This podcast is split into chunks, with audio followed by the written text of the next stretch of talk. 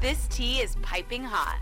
Get the latest celebrity news first all day long with hot headlines from OKMagazine.com. Kellyanne Conway is adamant that Donald Trump is winning the 2024 election, especially since she feels as though people do not like President Joe Biden's VP, Kamala Harris. I think President Trump has a lot of runway when it comes to choosing his running mate.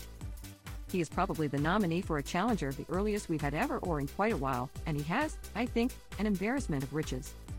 Speaking of rich embarrassments, no one seems less popular than Kamala Harris.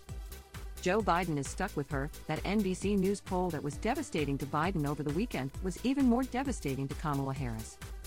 She seems less popular than anyone, so I feel almost anyone that President Trump is considering and would consider as a serious running mate can absolutely beat Kamala Harris in a debate and show America that life with Trump, before policy descriptions, particularly before the COVID pandemic, and then with this new running mate would be much better than Biden Harris. The blonde beauty, who used to work for Donald Trump, told Fox News in an interview. Conway recently made headlines when she gave her take on who should be Trump's VP if he were to win the 2024 election. He's got Mike Pompeo, Tom Cotton, Marco Rubio. I think Tim Scott checks a lot of the boxes. He's somebody that dropped out of the race and is actively campaigning for President Trump, but who will eat into this notion that the Democrats have a lock on African Americans, Asian Americans, union households? Senator Scott is very articulate when it comes to the issue of abortion. He seems to be able to explain how the other side is extreme and what it means to be pro life in 2024. This pick a woman theory, I think, are all friends and allies, and he can go young, experienced, and accomplished, like Sarah Huckabee Sanders, Elise Stefanik, but then, of course, he's got Marsha Blackburn, she shared. In her op ed for the New York Times, Conway argued that Trump, 77, should focus on picking a person of color versus a woman. The pick a woman theory also runs counter to the fact that politics is not about biology or even chemistry but about math and science.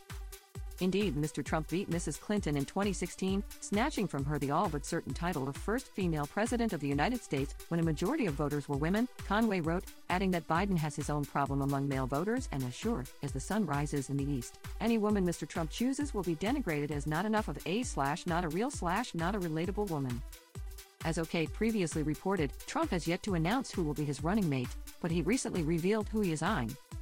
We have some many good people in the Republican Party, he told Fox News host Maria Bartiromo.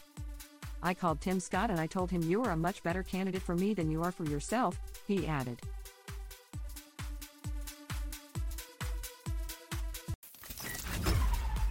We'll keep you updated throughout the day with the scalding details.